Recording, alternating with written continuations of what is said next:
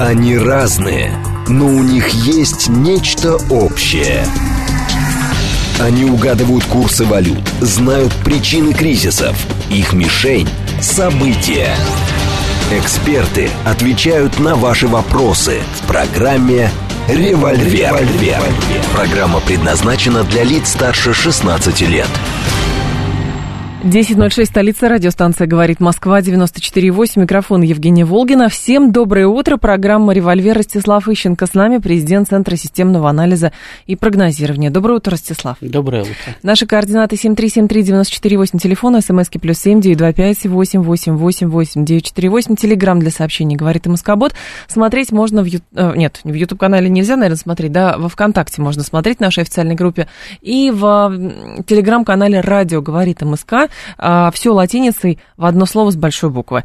Вот там найдете и можно нас смотреть. А, говорить будем про Украину и про Россию, про то, что в том числе на фронте происходит. Поговаривают, что, в общем, прощупывание довольно серьезной фронта происходит с нашей стороны. Вот а, военные эксперты говорят, что Украина, в свою очередь, готовится к, как это назвали уже, натовскому кулаку, а, ударить натовским кулаком примерно летом, потому что вот все эти поставки танков и все эти страсти вокруг поставки танков, это ровно про то, что а, действительно Украину готовят к новому наступлению, которое ожидается летом. Ну, если их планы не разрушит российская армия. Примерно так это выглядит, да?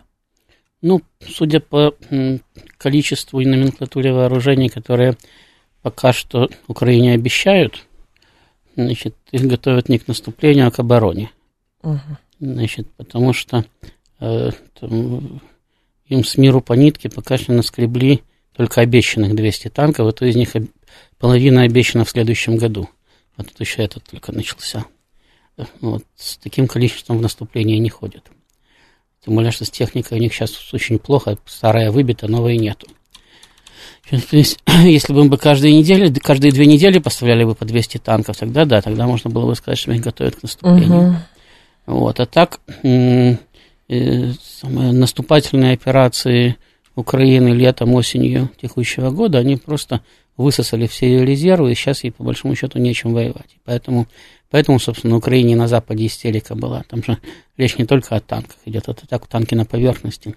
Там речь идет о поставках артиллерийских орудий, о вертолетах, о самолетах, о легкой бронетехнике. И вот если тут о танках спорят, да, там 10 завтра поставят или через 3 месяца поставят 10 танков, а может быть 50, а может быть 35 там, и так далее, угу. то по поводу легкой бронетехники там споров. Там, в общем-то, уже э, э, практически оформлены поставки там где-то на 300-400 единиц. Ну, вроде бы много, наверное, на Украине судорожно не хватает. Значит, потому что ей надо практически э, заменить всю технику всей своей армии. Значит, еще и тех, кого она собирается дополнительно поставить под ружье, угу. вооружить. Вот. Поэтому у них сейчас ситуация очень сложная на фронте, я бы сказал, катастрофическая, но катастрофа еще не наступила. И фактически все эти танцы с бубнами идут вокруг одного вопроса. Катастрофа наступит или не наступит? Запад уже смирился с тем, э, что это от него зависеть не будет. Почему? Потому что они не успевают поставить ту технику, которая нужна Украине для того, чтобы предотвратить катастрофу. Качественный переезд, чтобы был? Не качественный, вообще, чтобы Украина хотя бы что-то имела, чтобы она могла хотя бы обороняться нормально, потому что, ну, сейчас, э, э, ведь, э, понимаете, если раньше мы только слышали, да, как там украинцы жаловались, что они могут на 10 российских снарядов отвечать одним. Да, если там наши, допустим, военные говорили, что наша артиллерия работает чуть интенсивнее, значит, то сейчас, если вы посмотрите на любую карту боевых действий, там, где рисуют точечки этих обстрелов, то вы обнаружите, что Россия как стреляла, так и стреляет. По всей линии фронта эти огоньки горят, значит, наших обстрелов. А э, в нашу сторону стреляют редко, и там вот, значит, э, только в отдельных местах какие-то там появляются значит, самые значки обстрелов, все. А так, раньше это было в две стороны, ну, примерно одинаково. Это может быть чуть меньше с украинской, значит, но, в принципе, одинаково это было показано. Сейчас, э, значит, резко сократилось количество обстрелов с украинской стороны, именно потому что у них просто нету для этого боеприпасов достаточного количества. Опять же, все вот эти вот э, там, успешные взятия Солидара, огромная гибель значит, украинских военнослужащих там и так далее. Сейчас то же самое повторяется в Бахмуте. Это же происходит не от того, что вдруг значит, э, российские войска стали в 10 раз лучше воевать. Там одна и та же ЧВК Вагнера под Салихардом, то есть под Солидаром и Бахмутом, да. она это самая, она воевала и полгода назад, она и сейчас там же воюет. Значит, но вдруг они резко двинулись вперед, потому что перемолотили э, всю эту самую, э, весь украинский гарнизон. Э, потому что не получили резкое техническое преимущество, поскольку помимо того, что они там стали маневрировать, для того, чтобы получить свободный маневр, надо реально обессилить противника, загнать его в городскую застройку, после этого они могут там обходить город, обтекать город, значит, там э, штурмовать и брать по отдельности стоящие рядом деревни и так далее. До тех пор, пока это единая линия обороны, в ней нет разрывов, значит, вам ее просто надо штурмовать. Вам надо хотя бы один разрыв получить. Значит, для того, чтобы, опять-таки, терять меньше – а украинцев в обороне заставлять терять больше, необходим значительный перевес, ну, хотя бы в артиллерии. И совершенно очевидно, что они его получили. Этот, ну, не только не вся российская армия получила этот значительный перевес. То есть у Украины сейчас много чего нету. И Украине нечем восполнять потери. Значит, это опять-таки об этом там, э, ну, уже не наши только говорят, да, потому что если говорят наши, можно сказать, ну, война это пропаганда, да, все на войне врут, откуда там они знают, сколько украинцы потеряли. Но об этом говорят сами украинцы, об этом говорят американцы.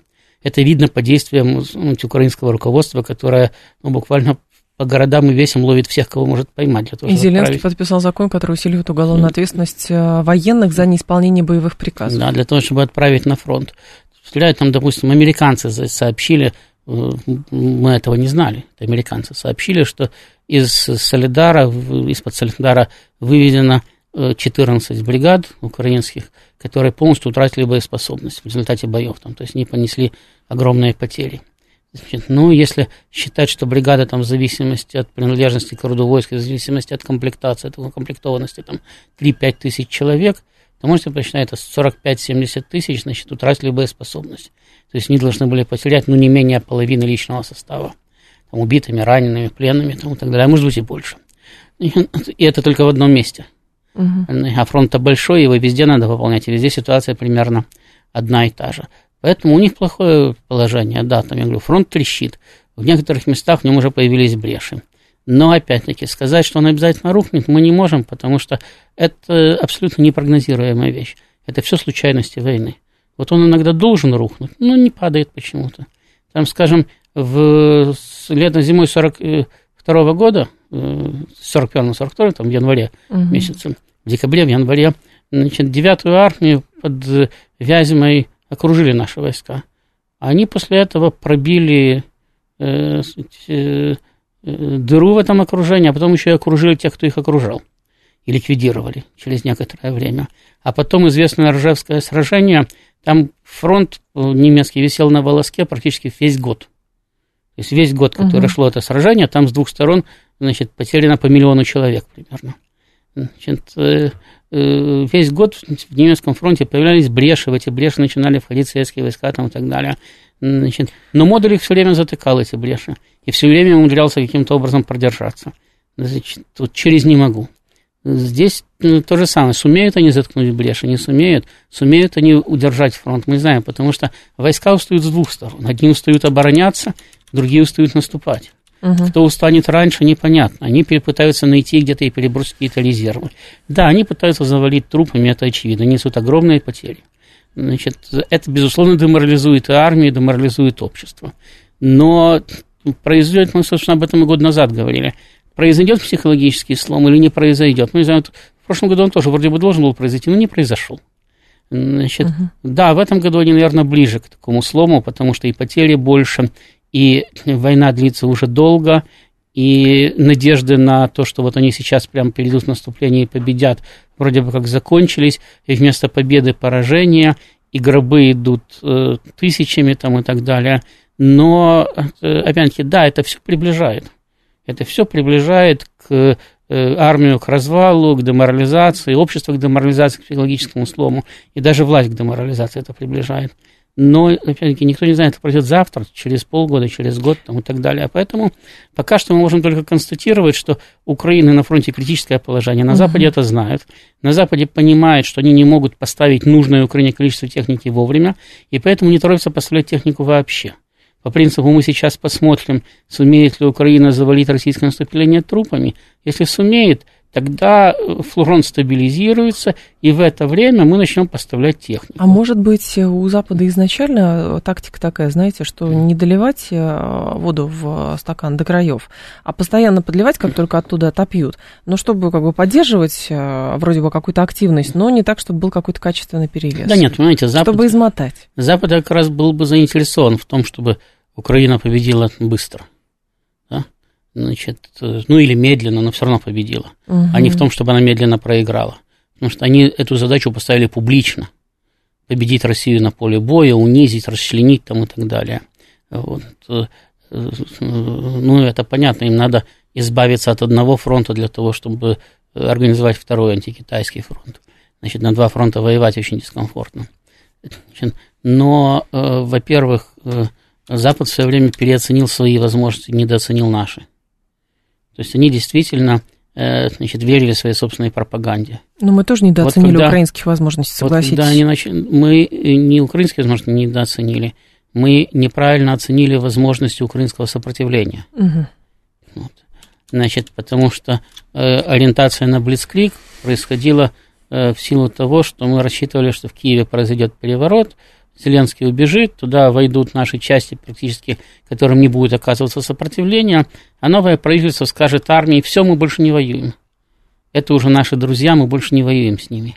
Так. Значит, и даже если кто-то где-то отдельный будет воевать, эти очаги сопротивления будут быстро подавлены, а вся остальная армия, значит, или сложит оружие, или перейдет на нашу сторону. Угу. Значит, э, э, в принципе, ну, план был красивый и хороший, значит, он бы мог бы быть даже реализуем значит, если бы на Украине бы действительно было бы реальное сопротивление. Но просто здесь, здесь э, сыграла роль классическая, классическая схема, которую постоянно кстати, применяли э, в отношениях э, с Россией украинские сателлитарии. Они приезжали угу. в Москву и говорили, меня там поддерживает народ, потом возвращались в Киев и говорили, меня поддерживает Москва. Значит, на деньги, которые им давали в Москве, они организовывали народ, да. ну, там, или демонстрацию, там, или какое-то там мероприятие, значит, а приезжая от имени народа, там их принимал там Путин, допустим, там, или Медведев, когда там э, Медведев был премьером, допустим, да, там, или вице-премьер какой-нибудь, значит, э, вот, там, или председатель Госдумы, угу. они говорили, ну, вот, видите, вот, вот, э, мои друзья, мы с ними свободно общаемся, значит, они меня поддерживают. Они все для меня сделают. Угу. И поэтому вот здесь, да, здесь э, кстати, э, мы тоже кстати, попали в собственную ловушку, то есть были, была, была значительно переоценена казалось, возможность самого украинского сопротивления. Ну, то есть, э, э, как у нас знали, да, что э, кстати, э, э, они завышают свои возможности, да, но думали по принципу, значит, ну, так, ну хорошо, ну завышают там на 10, на 20, на 30%, ну на 50, но что-то же у них есть, они же не могут завышать на 100%. Они завышали на 120. Вот. Они завышали больше, больше, чем вообще можно себе придумать. Значит, у них вообще ничего не было. То есть нет ни опоры в массах, ни какой-то организации, ничего не было. И поэтому, когда все это началось, выяснилось, что готовились к одному, получили другое. Так. Значит, поэтому где-то потом полгода ушло на это самое, на э, перестройку планов, на адаптацию армии, там, на адаптацию государства, ко всему этому. И я говорю, что, в принципе, это показало устойчивость и э, эффективность наших государственных и военных структур, потому что э, сумели адаптироваться. Ну вот, например, Гитлер, который планировал Блицкрик, после того, как Блицкрик провалился, он не сумел адаптироваться. Он, он долго воевал, но войну он проиграл в 1941 году после этого. Значит, мы адаптироваться сумели.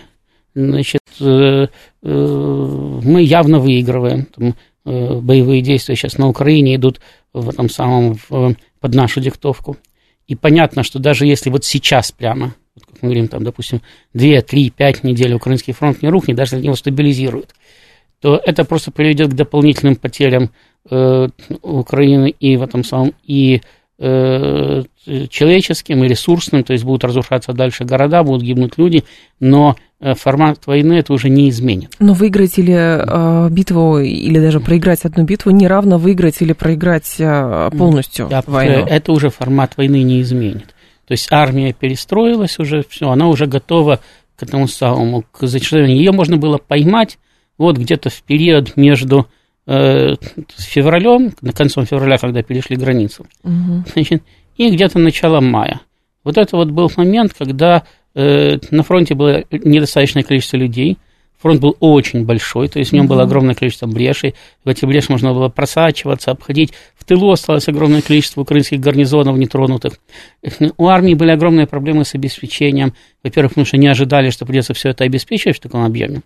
А во-вторых, потому что, опять-таки, многие дороги, в частности, у северной группировки, вот, которая там Чернигов, Сумы, Киев, так. они были просто перекрыты оставшимися в тылу украинскими гарнизонами. В этот момент армию можно было поймать. Но в этот момент э, э, значит, мы э, завязали переговоры, спокойно ушли с севера, без преследования, там. Никто не, пытался наши ловить арьергарные колонны, ушли, сократили линию фронта, стабилизировали ее, значит, пополнили войска, это, организовали снабжение, перестроили армейский механизм, значит, все это, на все это ушло где-то там полгода примерно, и после этого перешли к новым, так сказать, наступательным действиям. Значит, вот они свой, они свой шанс, они потеряли его. Они потеряли чисто военный Кстати, об этом говорил блаженной памяти Арестович в своих выступлениях уже после отставки. Когда он сказал, ну, я же в отставке, теперь могу сказать правду.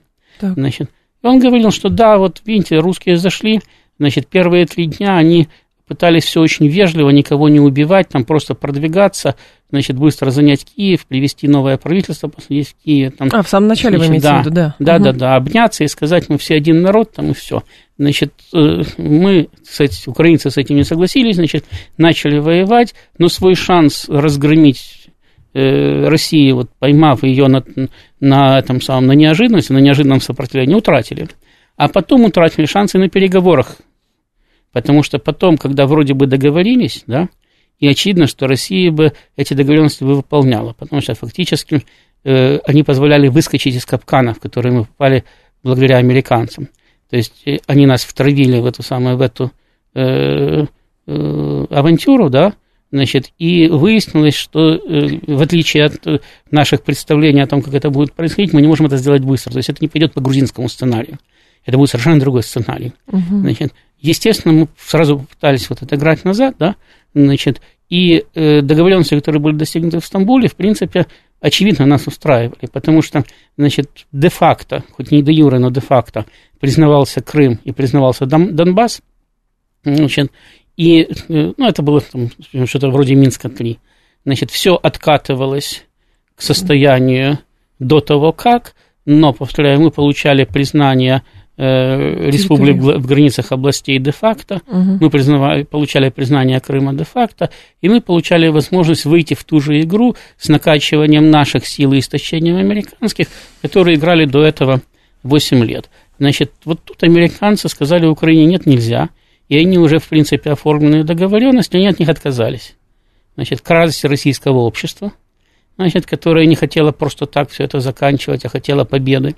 Значит, не знаю, что по этому поводу думало государственное руководство, наверное, не радовалось, потому что, в принципе, э, значит, ну, э, достичь победы э, без войны значительно эффективнее, чем достигать ее при помощи боевых действий, тем более таких интенсивных, как сейчас. Вот Герасимов недавно сказал, что ну, он сказал, в этом столетии, а в принципе могу сказать, что после Великой Отечественной войны ни Советский Союз, ни Россия не вели таких интенсивных боевых действий, угу. как сейчас.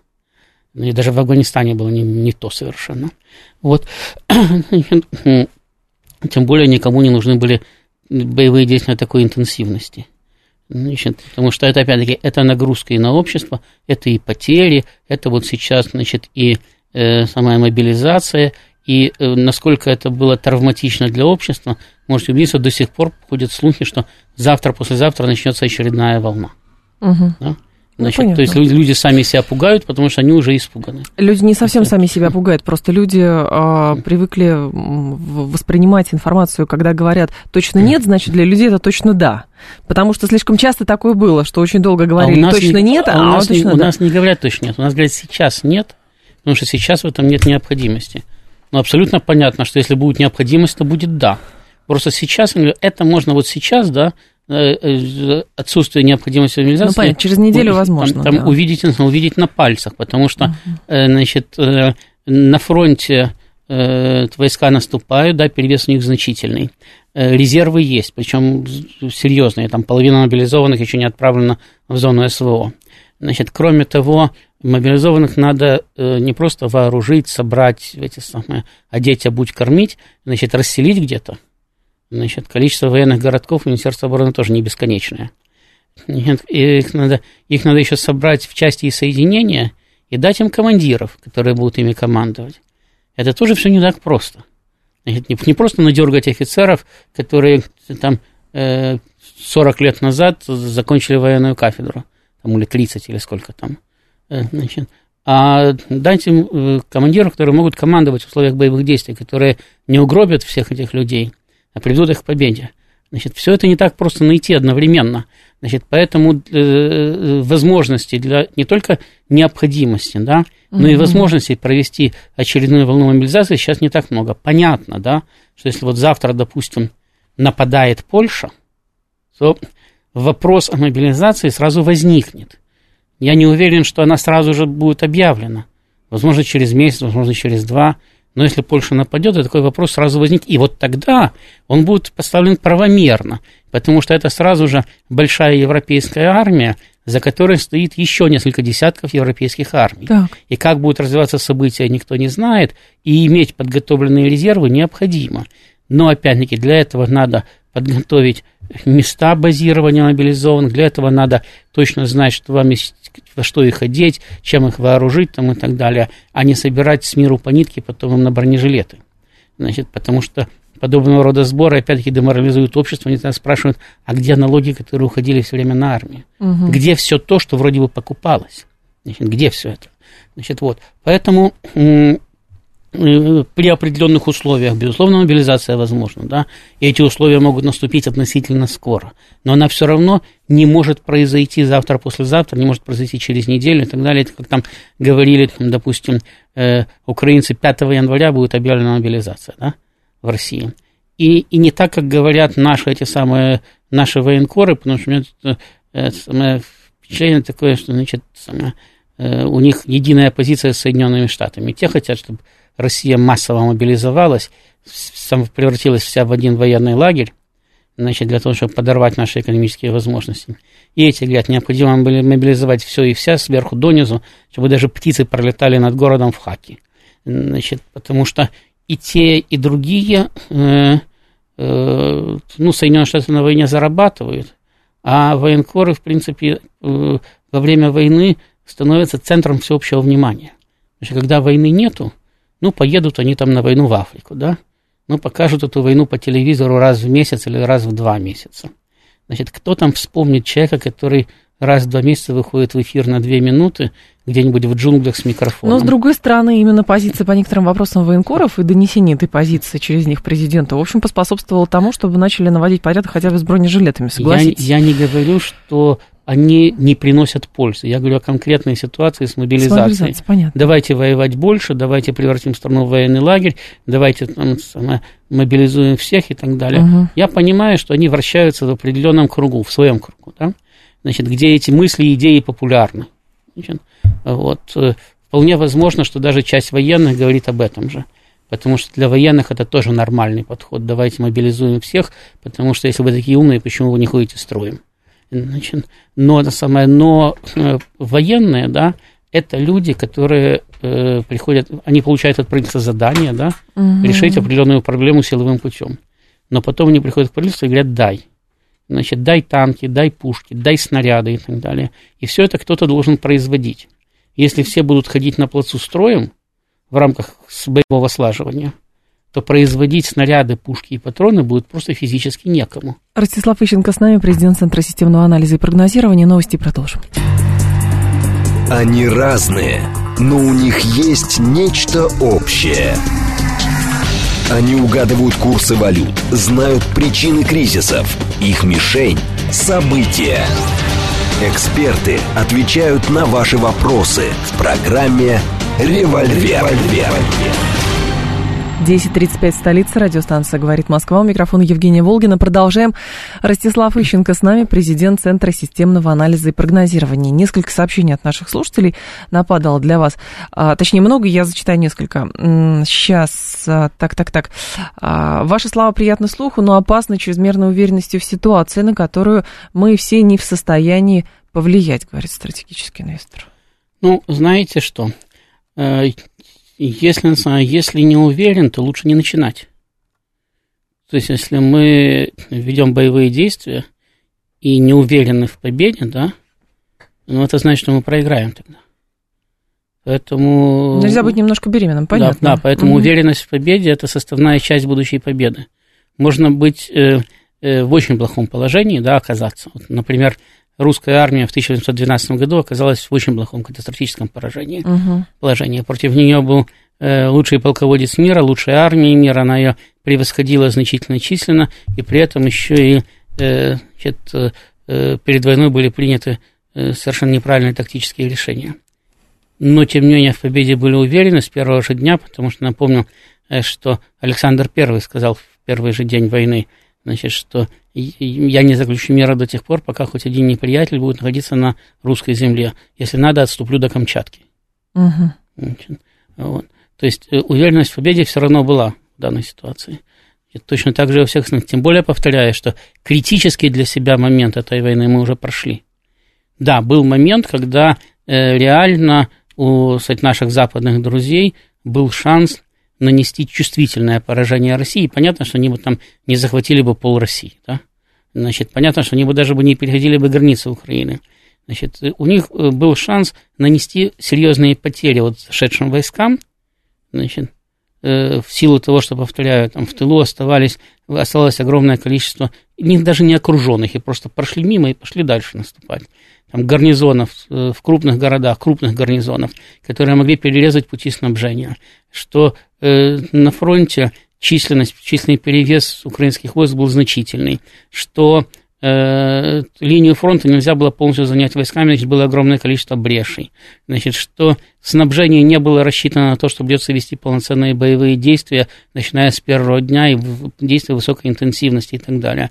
И вот здесь был момент, когда э, они могли нанести серьезное поражение, то есть чтобы э, э добиться высокого уровня потерь угу. и быстрого отступления с занятых территорий, ну, по крайней мере, там на севере, кое-где на юге там, и так далее. Там, в Донбассе очевидно, что они бы тоже не прорвали бы линию фронта, которая ковалась там годами.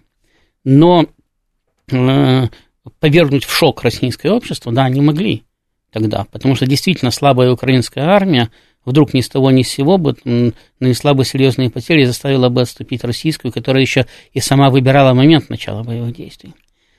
Но этот момент они пропустили, повторяю. А, э, понимаете, прочность системы, да, она познается именно в такие критические моменты. То есть так вы можете ходить, смотреть по сторонам, и все будет хорошо. Значит, а на самом деле дуновение ветерка эту систему снесет, как бумажный кораблик. А вот когда она выдерживает критический момент, умудряется по ходу дела перестроиться угу. и начать эффективно работать, вот это показывает ее э, прочность и адаптивность, то есть она умеет адаптироваться к э, сложным ситуациям. Поэтому я и говорю, что если мы э, вот этот вот трудный момент угу. прошли, если при этом произошла еще дополнительная консолидация общества, если система смогла перестроиться и начать эффективно работать, эффективно действовать вот в этих вот условиях, то у нас нет оснований считать, что дальше будет плохо. Что... Потому что мы, мы, мы выигрываем в экономическом плане. Наши противники несут явно больше экономические потери, чем мы, они об этом сами говорят. У меня нет оснований им не верить, да, потому что военная пропаганда требует говорить от них обратного что мы несем огромные потери. И они, кстати, в пропаганде, направленной на свое население, особенно там на украинское, рассказывают, что в России уже не только ежей, но и сверчков доели, значит, и вообще ничего здесь не осталось. Значит, и сейчас голодные толпы, значит, э, снесут там, режим. Э, вот. Э, а Россия очень неплохо себя чувствует на самом деле. В этом самом в эпоху всеобщего экономического кризиса в России отмечается только легкая стагнация, и то, я не уверен, она есть, или это очередная осторожность экономического блока правительства, который постоянно сказать, э, Дует на воду. Да, работает на заниженной базе. То есть у нас там будет самое хуже, хуже, хуже, а потом в конце года говорит, ну, знаете, так получилось, что сказалось лучше, чем мы думали. Вот. Значит, э, то есть в экономическом плане мы выиграли. Война вообще-то выигрывается в экономике, потому что обычно на одного воюющего необходимо 100 человек обслуживающих. Это те, кто производит для него снаряды, патроны, продовольствие, одежду и все остальное, те, кто это все доставляет на фронт и т.д. и т.п. Значит, э, э, поэтому экономическая война самое главное. Если у вас не производится достаточное количество расходных материалов, не производится достаточное количество техники, вы можете мобилизовать хоть 100 миллионов героев, их просто перестреляют. Они героически погибнут. А вот если у вас есть техника, то можно мобилизовать 10 миллионов не героев, не трусов, чтобы не разбегались, но и не героев значит, которые спокойно победят любых героев, потому что у них будет техника, у них будут снаряды и патроны. Какова вероятность того, что второй фронт попробует открыть через Белоруссию? Не случайно Лукашенко говорит про якобы некий пакт, который ему предложила Украина о ненападении, плюс еще Польша, которая тоже якобы стягивает какой-то контингент. Ну, вероятность есть. Значит, хотя, с моей точки зрения, да, проще через Украину, потому что Лукашенко сейчас достаточно осторожен, да, там, э, Белоруссию трудно обвинить в провокациях сейчас против Польши или против Украины. Там тот период, допустим, когда через белорусскую границу массами шли беженцы, значит, которых инспирировал Лукашенко в свое время в Польшу. Помните? Угу, да, да, да, год значит, полтора назад было. Да, где-то в 20 году, по-моему. Ну, нет, 20-21, 20-21, да. да, конец 20 начало 21 И когда можно было говорить, что вот Лукашенко провоцирует да. Польшу, вот мы теперь ответим ему там и так далее. Когда там прибалты чуть ли не войну объявляли, только смотрели, кто же их поддержит в этой войне. Значит, эти времена прошли. Сейчас Лукашенко ведет себя осторожно. Значит, сейчас на его территории находятся российские войска, которые могут поддержать белорусскую армию. Ломиться, да, белору, очертания белорусских границ, в принципе, удобны для нападения на нее, потому что можно атаковать с трех сторон. Из Прибалтики, с Украины, из Польши. Но на самом деле основная ударная сила – это польская армия потому что прибалтийские армии мало что из себя представляют. Там самая крупная, по-моему, в районе 21 тысячи, это армия Литвы, остальные это там тысяч по пять человек. Угу. Значит, да, их, конечно, можно увеличить за счет ополчения и всего остального, но э, все равно это, кстати, армии, там, я уже не помню, у кого было, ну, по-моему, у Латвии было три танка, у Эстонии ни одного или наоборот, значит, но, во всяком случае, Э, даже вот это, она показывает сказать, боевую мощь всех этих армий. Там артиллерию они просили, чтобы американцы прислали там, и так далее. Воздушное пространство до сих пор защищают э, самолеты НАТО, которые прилетают там по 3-4 штуки, uh-huh. чтобы дежурить над ними, там и улетают. Вот, э, то есть оттуда там смонтировать какую-то серьезную ударную группировку, нанести удар в Беларуси сложно. Значит, на Украине это тоже сложно сделать, потому что все украинские войска в основном отвлечены на фронт в Донбассе, на фронт под Запорожьем, там, где они сейчас рискуют э, потерять контроль над ситуацией. Поэтому, да, они держат на границе с Беларусью, там, как сказал Лукашенко, около 17 тысяч человек, наверное, примерно столько и есть, да, но м- переходить с этими силами границу – при том, что только белорусская армия насчитала 50-60 тысяч. Значит, а сейчас только опять-таки... Там по, российский контингент да, стоит, по, да, только по официальной белорусской оценке, только на границе развернуто 9 тысяч российских военнослужащих, а сколько их находится в Белоруссии, я думаю, сейчас не меньше, чем, собственно, белорусская армия. Значит, то есть прорываться с Украины, причем там всего-то есть э, 2-3 направления, значит, с которых можно более-менее Э, ну, нормально атаковать. Все остальное это Припятские болота, которые угу. тянутся почти от польской границы, от Луцка. И тянутся практически до Киева. Через эти болота атаковать при помощи тяжелой техники, по сути дела, невозможно. Их все армии всегда обходили. Значит, поэтому э, нанести удар со стороны Украины тоже сложно. И, соответственно, надо ломиться со стороны Польши только в лоб и продавливать всю Белоруссию. Опять-таки, учитывая, что там расквартировано достаточное количество российских войск, что белорусская армия сейчас постоянно э, проводит учения и готовится к отражению агрессии. Это происходит уже где-то года полтора-два подряд постоянно. Причем, э, опять-таки, проводят совместные учения с российской армией. Рассчитывать на то, что поляки зайдут, а это у них будет легкая прогулка, ну, не, не приходится. То есть это значит огромные потери армии и вопрос польского общества, зачем нам это надо. Поэтому, с моей точки зрения, больше значительная опасность, что поляки могут зайти на Украину. Потому что там есть э, приглашение украинского правительства. Угу. Там Зеленский уже просил их зайти на Западную Украину. Если надо, попросит еще. Плюс есть соблазн территориальный, Значит, да, да? Есть, есть соблазн э, установления контроля над территориями, которые поляки считают своими. Мне кажется, они просто ждут какого-то удобного момента, вот и все. Нет, они, конечно, ждут, но они еще и боятся. Они просто не хотят столкновения с Россией, потому что они понимают, что с ними будет то же самое, что с Украиной. Вот Украину бросили под танки, и сейчас смотрят, как она будет из этого дела выпутываться. Значит, и поляки понимают, что если они столкнутся с Россией, американцы тоже будут говорить, ну, Польша воюет, но НАТО не воюет. А мы, конечно, Польше помогаем, потому что мы против российской агрессии, мы против России, там, геноцида, против этнических чисток, которые проводят там российские войска, мы против всего, вообще против всего. Мгм. И говорю, обвинят нас в чем угодно. Э, Значит, во всех смертных грехах обвинят, не сейчас обвиняют.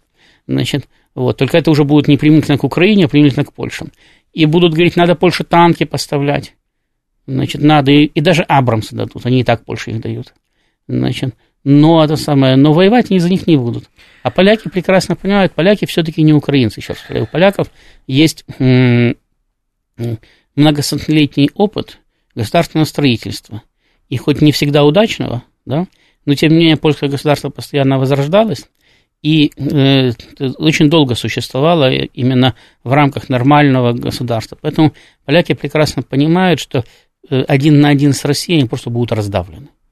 Ну да, они создадут России некоторые проблемы. Да, они заставят Россию провоевать на год или, может быть, даже на два дольше, чем хотелось бы. Но они рано или поздно будут раздавлены, а потом вопрос уже будет не о том, к кому присоединится Галиция, а о том, к кому присоединится Польша. Но подождите, тогда др- другое дело, почему мы ис- исключаем а, возможность полномасштабной большой войны в Европе с участием именно НАТО? Хотя А мы- вот э, итальянцы, глава МИДа Италии сейчас сказал, ни НАТО, ни Европа не находятся в состоянии войны с Россией, а мы-то здесь утверждаем, мы же с НАТО воюем. А НАТО говорит, нет, мы еще не начинали. Да но, да, но дело в том, что многие из них утверждают, что НАТО и Европа находятся в состоянии войны с Россией. То есть у них там одного мнения, единого мнения нету. Так. Значит, э, мы потому и говорим, что у нас э, есть шанс, да, Мгм. не только на общеевропейскую, но и на мировую войну. И этот шанс очень близок. И каждая следующая провокация этот шанс усиливает. Но это не значит, что эта война обязательно наступит. То есть вот точно так же, как боевые действия на Украине не обязательно означают вступление в эти действия Польши, хотя Польша очень близка к этому. И сама хочет, и американцы подталкивают и так далее. Но есть, у поляков есть понимание последствий. Вот украинцы были уверены, мы Россию победим, потому что с нами Америка. Понятно. И весь Запад с нами. И как это должно выглядеть, они себе даже не, не представляли, об этом даже не думали. Мгм. Они просто считали, ну, как-то вот начнется война, и Россию сразу победят.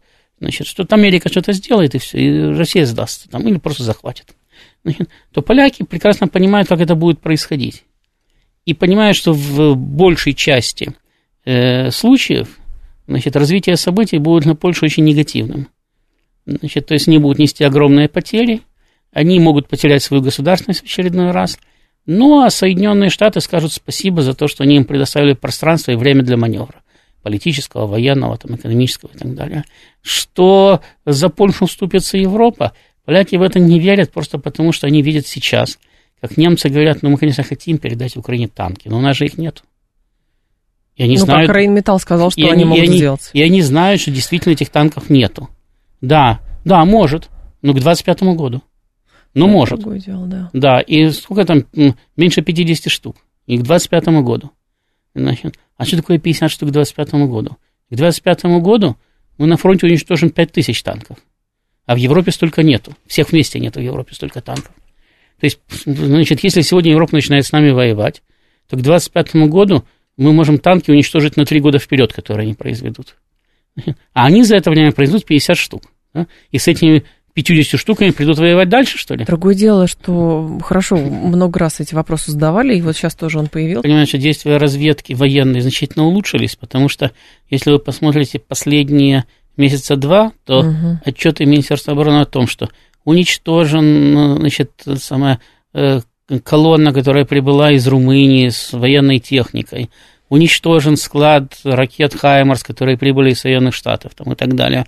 И это происходит с завидной регулярностью, там, 2-3 раза в неделю. Значит, то есть оно прибывает, это оружие, его уничтожают, даже это на фронт попадает. Ну, самое, но вот, допустим, опять-таки, немцы пытались перекрыть каналы снабжения Советского Союза военной техникой западной. И в 40, для 42 года это было для немцев принципиально, потому что я уже говорил, когда в 42 году наши заводы только уехали за Урал, угу. но еще мало что выпускали. И а техника, которая была у армии в 1941 году, была вся выбита практически. И более того, даже то, что теоретически можно было восстановить, оно осталось на вражеской территории, потому что войска очень быстро отступали. И это, эту технику починили для себя немцы, если починили. Нет, отправили на переплавку. Значит, и для них было принципиально э, прервать пути снабжения. Они владели всем норвежским побережьем, откуда могли вылетать самолеты, угу. выходить подводные лодки и даже выходить надводные корабли для того, чтобы наносить удары по конвоям, которые шли из Британии. У них была достаточно хорошо поставлена разведка, значит, они знали, там, когда эти конвои выходили там, и так далее. Значит, они точно так же, они посылали подводные лодки в Атлантику, посылали их десятками штук для того, чтобы прервать сообщения между Соединенными Штатами и Великобританией. Они достигли даже достаточно больших успехов. Вот был потоплен конвой PQ-17, ну, не потоплен, а в значительной степени э, там он потерял, по-моему, там порядка 30-40% от общего количества кораблей. Так. Значит, вот э, в Атлантике они в свое время топили, э, э, то есть наш потопленного флота как раз там, на, на, на период одного там, или двух месяцев 1942 года превысил тоннаж вновь строящегося флота значит, в Соединенных Штатах и в Великобритании. Но это был краткий миг большой военной славы, значит, а дальше все равно все эти пути работали, значит, потому что всегда действует э, с одной стороны желание их прервать, а с другой стороны желание их наладить. И я очень не уверен, что даже если мы бросим все силы на то, чтобы прервать пути сообщения между Украины и Европы, угу. что удастся просто остановить поток военных грузов. Вот мы, мы видели ситуацию с мостом в Затоке, по которому это простой железнодорожный мост. Я mm когда-то по нему проезжал, там, это, э, там по нему ходил пассажирский дизель, значит, который ездил из Одессы, там, когда там в Измаил, значит, возил mm людей. Э, вот не такая там особо широкая колея, не такой большой мост, в него попадали, попадали калибрами, попадали, попадали калибрами, попадали, попадали, а он все равно работал. Ну, очень дорого получается. Одно, да. а, точно то же самое было, когда долбали хаймерсами Херсонский мост украинцы.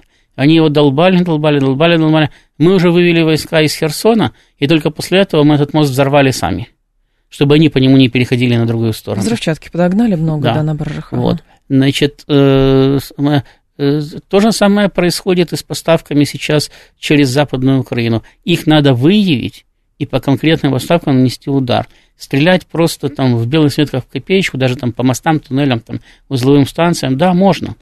Но это все восстанавливается. Даже с этим самым, с электроэнергией на Украине. Сколько мы уже стреляем по подстанциям? Но, тем не менее, да, у них есть большие проблемы, но свет в городах есть все еще. Да. Вот. И, значит, и они достаточно быстро восстанавливают его подачу. Значит, то есть так можно стрелять вечно этим самым. В конце концов, победа куется на поле боя. Вот. Да, то что, то, что разведка обнаруживает, уничтожается. Вот. А так вообще проще сказать, а чего мы, а что там стрелять по путям сообщения. Давайте сразу по заводам, которые все это производят. Там, в Соединенных Штатах, в Германии, где там еще. Вот. А, кстати, можно и по своим собственным. Им же много поставляли бывшего советского оружия. Там, и сейчас еще пытаются поставить.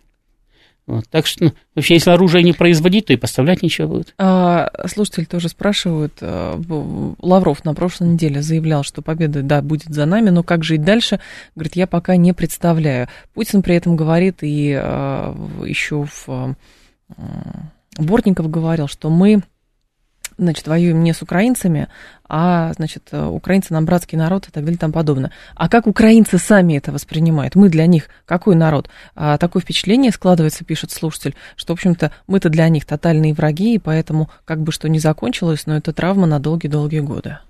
Ну, во-первых, э, значит, э, э, от того, что Путин говорит, что мы братский народ, не значит, что вся Россия воспринимает украинцев как братский народ – Значит, я даже не думаю, что сейчас большинство воспринимает как братский народ. И, кстати, даже это восприятие, тем не менее, не мешает совершенно спокойно значит, нашим людям отправляться на фронт и воевать с этим братским народом. Точно так же им это не мешает, да? как бы они к нам ни относились. Вот. Это во-первых. Значит, во-вторых, э, так или иначе, да, но поскольку есть боевые действия, они должны чем-то закончиться. Это что-то должно быть миром. Значит, этот мир должен быть, э, должен нас удовлетворить. То есть для нас он должен быть, э, э, послевоенная ситуация должна быть лучше довоенной. То есть мы должны обеспечить свою безопасность. Обеспечить свою безопасность, не контролируя Украину, мы не можем. Мы ее можем контролировать в качестве своей территории, мы можем контролировать в качестве протектората. Ну, дружественное украинство известно, чем заканчивается. Ну, можем контролировать в качестве протектората, но контролировать все равно мы ее должны, причем контролировать очень плотно. Иначе э, там в очередной раз возникнет нарыв, фурункул, угу. значит, который потом опять придется кстати, вскрывать с кровью и с гноем. Вот. Э, если мы все равно это собираемся контролировать, нам как-то придется выстраивать отношения с местным населением. Как-то, значит, э, можно, конечно, и концлагеря построить, но значительно лучше наладить э, с ними нормальными, нормальные взаимоотношения, чтобы они вначале примирились, потом, чтобы им понравилось, а потом, чтобы там в третьем поколении сказали, так как кто бы сомневался, мы это самый действительно единый народ, а это просто какие-то мерзавцы нас пытались поссорить. Значит, э, не получится, это, как это, это, это, это, это, это наиболее, это наиболее надежный способ удержания любой территории. Значит, убедить население в том, значит, что э, оно кстати, наше по духу. Тем более, что те, кто с этим абсолютно не мог примириться, уже убежали и не вернутся. Ну, а кто-то еще убежит, а кто-то в землю ляжет. Значит, то есть из большинства, из тех, кто останется, это будут те, кому все равно. А как с Сербией и Хорватией не получится? У Сербии с Хорватией, в смысле? Ну, имеется Сербия... в виду, что когда-то были, да, одним народом, а потом Они когда не были войны... одним народом. Ну, они даже, они, даже, когда, они даже когда объединились в Югославию, они назывались Королевство сербов, хорватов и словенцев. Потом они назывались Югославия. Но, но, но, в, Юго... но, но в Югославии, в Югославии югославами. У них была такая в графе национальность, у некоторых писалось Югослав. Угу. Значит, это писалось э, детям от смешанных браков. Значит, то есть, Понятно. которые... Значит, вот у нас, например, э, значит, детям от смешанных браков могли написать в этом советском паспорте там русский, украинец, белорус, там, по собственному выбору. Значит, вот. Э, а там писали Югослав, потому что он уже не серб, но и не хорват. Значит, и противостояние там было долго, оно продолжалось на протяжении тысячелетий. Угу. Они, кстати, да, у них был практически один язык. Значит, да, очевидно, в свое время это были очень близкородственные племена, как те, которые в свое время создали русский народ. Но э, э, э, на самом раннем этапе, разойдясь по принципу вероисповедания, значит, по геополитическому принципу, они создали два разных народа, очень, очень, очень близких между собой. Они постоянно конкурировали, за доминирование на этих самых на Балканах.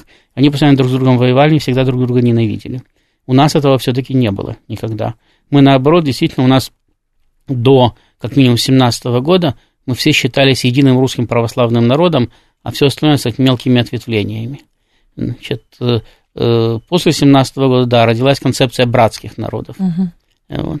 Значит, там, да, были кстати, украинские националисты, но извините – ну и в Техасе есть националисты, которые считают себя не американцами, а техасцами.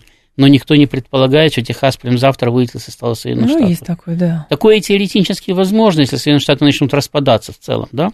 Значит, но это такая очень отдаленная теория. Значит, а так-то там есть националисты, есть в Калифорнии националисты. Значит, везде есть самое. Значит, но это, это не мешало нам действительно быть кстати, э, самым единым народом. Э, это, э, сейчас, да, сейчас начало формироваться два. Вот за последние 30 лет начало угу. формироваться два разных народа. Значит, но э, они не сформировались еще как разные сообщества. У нас слишком много родственных отношений трансграничных, да, было. Буквально в каждой семье. Для того, чтобы сказать, что мы гарантированно два разных народа. Это, это была только тенденция, которая не, уже не реализовалась и не реализуется. А следовательно, у нас выбор. Либо заставить этих людей чувствовать свою чуждость и уезжать, убегать или бороться, либо заставить их чувствовать свою общность. И тогда, через некоторое время, пусть не в первом поколении, а в третьем, но они действительно станут единым народом. Ростислав Ищенко был с нами, президент Центра системного анализа и прогнозирования. Ростислав, ждем снова, спасибо. Далее новости, я к вам в два часа вернусь.